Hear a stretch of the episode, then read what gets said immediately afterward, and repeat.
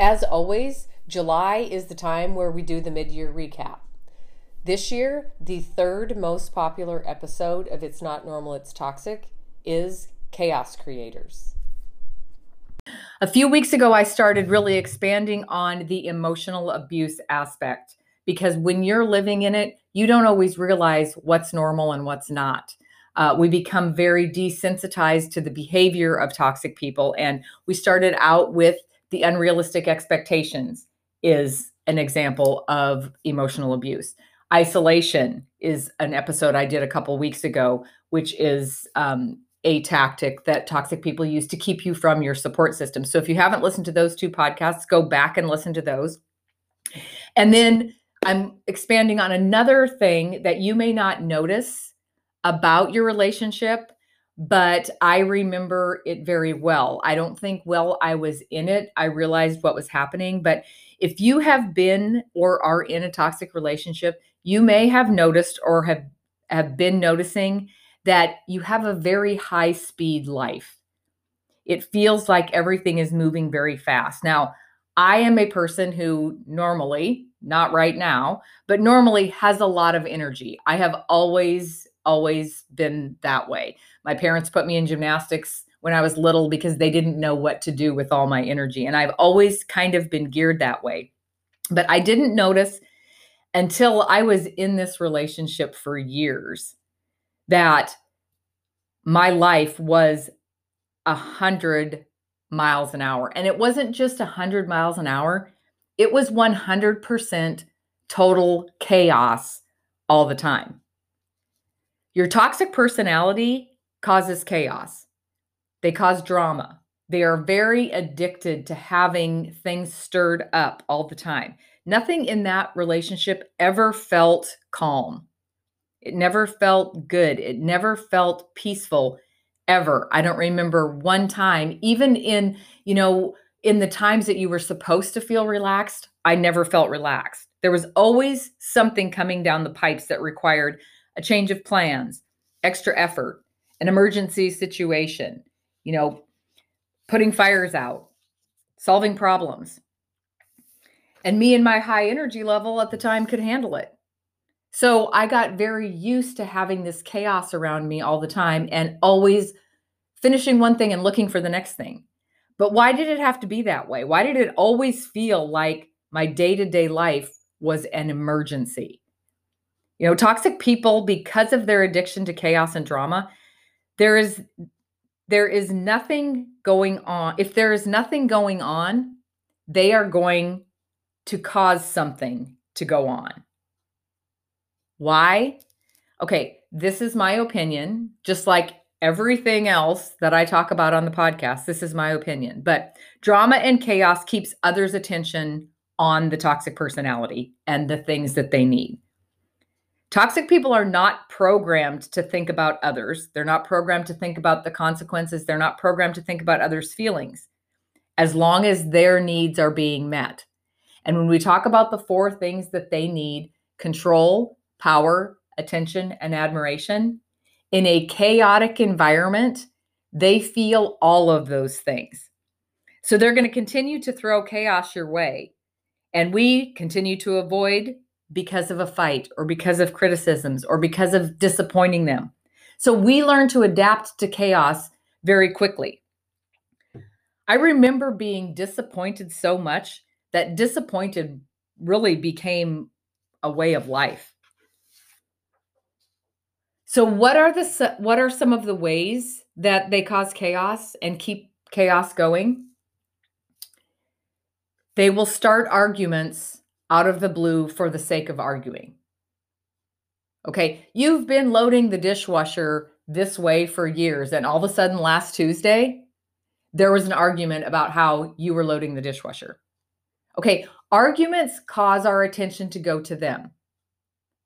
Arguments also always end in usually the toxic person, quote, winning the argument. When they win an argument, they feel power, which makes them feel secure. If in the argument they can make you feel bad about yourself, they also feel power, which makes them feel secure. So when there's nothing going on, all of a sudden an argument will just start out of the blue. And you may feel like what they're arguing over is something really little, but the reason they cause those arguments is to cause chaos in your life so your attention goes on them because now we have a fight. They also throw criticisms out of the blue. So you feel like you have to put more effort into whatever they're criticizing. Because when you put more effort into what they're criticizing, your attention's not on you. Your attention is on fixing whatever the criticism is. So I remember some of the criticisms. I just remember going, well, where did that come from?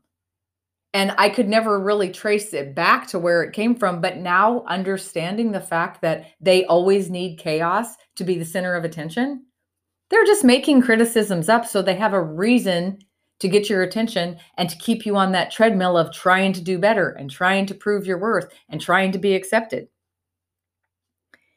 They also make confusing and contradicting statements. Okay. I know that I got to a place where I realized that he was making confusing, contradictory statements. But where it was really unfair is with my girls because it's very confusing for kids when it's okay to do something on Tuesday. And if they do the same thing on Friday, they're in trouble.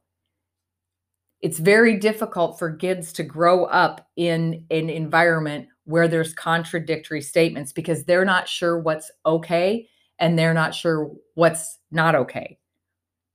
It's it's very crazy making when these uh, contradicting statements start because we never know how to act.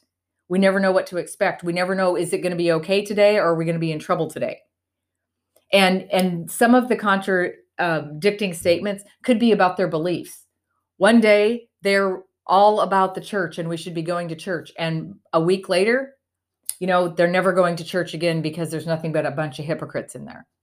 So then it leads us to question what we're supposed to think because we don't want to fight with them. So which which statement are we going with today? And when you're always focusing on how do I think they're thinking today, our attention is on them. Toxic people have very drastic mood changes. And and these mood changes can be within minutes. I remember calling before I would leave work and everything seemed fine. Everything was calm. We would talk about what we were having for dinner what had to be done at the ranch, whatever. And my drive home was 13 minutes. And I remember thinking, okay, things are good today. It's going to be a good night. And that 13 minutes, something happened. And by the time I got home, I got out of the car to a completely different personality. Outbursts will come out of nowhere. And this keeps the chaos going because it keeps your attention on them. It leaves us questioning what we did wrong. I remember thinking, okay, talk to him on the phone. All I did was drive home. What could I have possibly done on the way home that would have made him so angry? So then we're right back on that treadmill of trying to put fires out and trying to fix it. And where is your attention when you're doing that? Not on you. It's 100% on them. They are doing this on purpose. Drastic mood changes get everyone's attention on them. And think about think about it if you have kids. You know what your kids act like when there's all of a sudden a drastic mood change. They try to adapt too. Oh, they're in a good mood. Oh no, they're in a bad mood. It's very very unfair to the kids who are trying to, you know, learn and adapt and trust the parent. Toxic people are going to nitpick you and your life. Okay? There is nothing wrong with you. They nitpick to cause chaos. They nitpick your hair, what you wear, how you load the dishwasher, you know, uh, your parenting skills, your house cleaning skills. If it's a coworker type thing, they're going to nitpick your productivity. Uh, this was another thing that I felt so bad for my kids because kids are learning. You know, they should have a little leeway. But when the rules are so strict and the nitpicking is continual, it makes the kids very nervous. Makes makes them scared to be themselves. It makes them scared to try anything new because of fear of failure and criticism. So nitpicking Nitpicking is just their way of getting your attention. It doesn't mean that what they're saying is true. And, you know, I talk about this too. When they nitpick, they tend to change our personality a little bit because we don't then wear our hair the way we want to wear our hair. If they've nitpicked on our hair, we wear our hair the way we think they think we should wear our hair. And when you start doing that, you start questioning your own decisions. And we question our own decisions to avoid conflict and more chaos. Because what if we make the wrong decision? So the decisions that we make because of the nitpicking lead to toxic identity theft, which is another podcast episode. One of the things I, when I look back, I remember was changing plans last minute. We would have plans, and 30 seconds before these plans were supposed to happen, new plans were laid out. I I don't know if this is appropriate to say, but my former life was a Chinese fire drill. We never followed through with plans. It was always, oh, we're not doing that now. Now we're doing this. Everything was an emergency. Promises were always broken because something in his life that he needed was of higher priority than any plans that the rest of us had. All of a sudden, something had to be done and it had to be done right this minute. And looking back, the stuff that had to be done right this minute wasn't an emergency at all. But the way the toxic personality portrays it, it feels like we have to do this, we have to do it right now because this is an emergency. Everything was an immediate demand. And and looking back, that's literally all me and my kids did. Is we jumped through hoops because there was all these immediate demands. My kids didn't have a childhood. They had an absolute life of chaos. We, it was like we followed him around waiting for him to tell us what the next emergency was and what the next thing we had to solve was. There was never a normal day. I don't even know, I don't even know how we got everything done. But I remember things like not eating supper until 10 o'clock at night, until the last emergency or chaotic thing or change of plans was done. I, I was never able to make plans ever. If I made plans, they would always be overridden by an emergency, chaotic situation that had to be handled. So that led to the isolation also. I couldn't make plans with my family and friends because I always knew there was going to be an emergency. And and I'm getting anxious even talking about this and and thinking about the chaos that my kids grew up in. I don't remember my kids being little. My attention was always on the chaos that he was causing and the things and the lists and the stuff that needed to be done that I don't remember when my kids were little. I look back at some of the pictures and yeah, I have a memory because I have a picture, but I couldn't tell you certain things about my kids when they were little because my focus just was not there. I had to stay one step ahead of the chaos all the time. Toxic people are purposely unpredictable so that we have to stay alert to the changing road conditions, right? We don't know what to expect. We don't know what mood they're in. We don't know what's going to come out of their mouth. We don't know what we didn't get done. We don't we're not really sure how we disappointed them. And this leads to that walking on eggshells feeling. Everything that's important to you will go on the back burner because of their unpredictability. I heard another podcast um, person say one time the only thing that's predictable about a toxic person is that they're unpredictable. Okay, they love being unpredictable because it keeps us on our toes. It keeps everybody's attention on them when they can be unpredictable. And then they'll throw on top of it that they're not unpredictable, that they did tell us about this situation, that we knew this was coming, which is kind of a form of gaslighting because the unpredictability is crazy making. Everything goes on the back burner when the chaos begins. And when I, you know, when I think back about which I was just talking about this about my kids being little, they they didn't get to be kids at all. They would get up in the morning and wait for the chaos to start. and they would get a list and we would start going one by one down this list of the stuff that was an emergency today even with holidays or their birthdays to make it look good they would get gifts they would get toys when they were little but they were never allowed the time to play with their toys. It was pack them up put them in your room and let's go build fence.